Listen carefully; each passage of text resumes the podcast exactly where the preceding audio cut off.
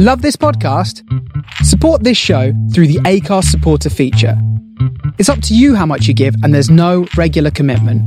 Just hit the link in the show description to support now. Life can be pretty hard when you're the owner of a magical university and you're cursed with the lack of magic. Not only do people look at you with pity, but you also become a very easy target for those who want to kill you and take your riches for themselves which is exactly why Lynn needs to hire a bodyguard for the journey back home to his much safer lodgings. Except the man who applies is the exact opposite of the muscular bricks of man who he's tall, skinny, and also one of the most handsome men Lynn has ever encountered.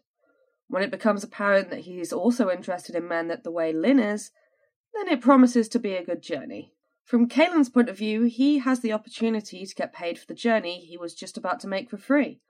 Not to mention his new charge is the kind of tall, mysterious, and handsome that makes everyone go weak at the knees. But it's not long before the first strains of the relationship starts to appear. Arcane tattoos, mysterious gems, horrific nightmares, and assassination attempts make it appear that not everything is perfect in paradise.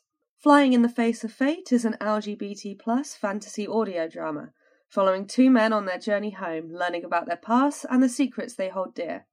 When the rumours of a curse on those who get close to the Chasso start circulating, Caelan has to decide whether or not it's worth staying.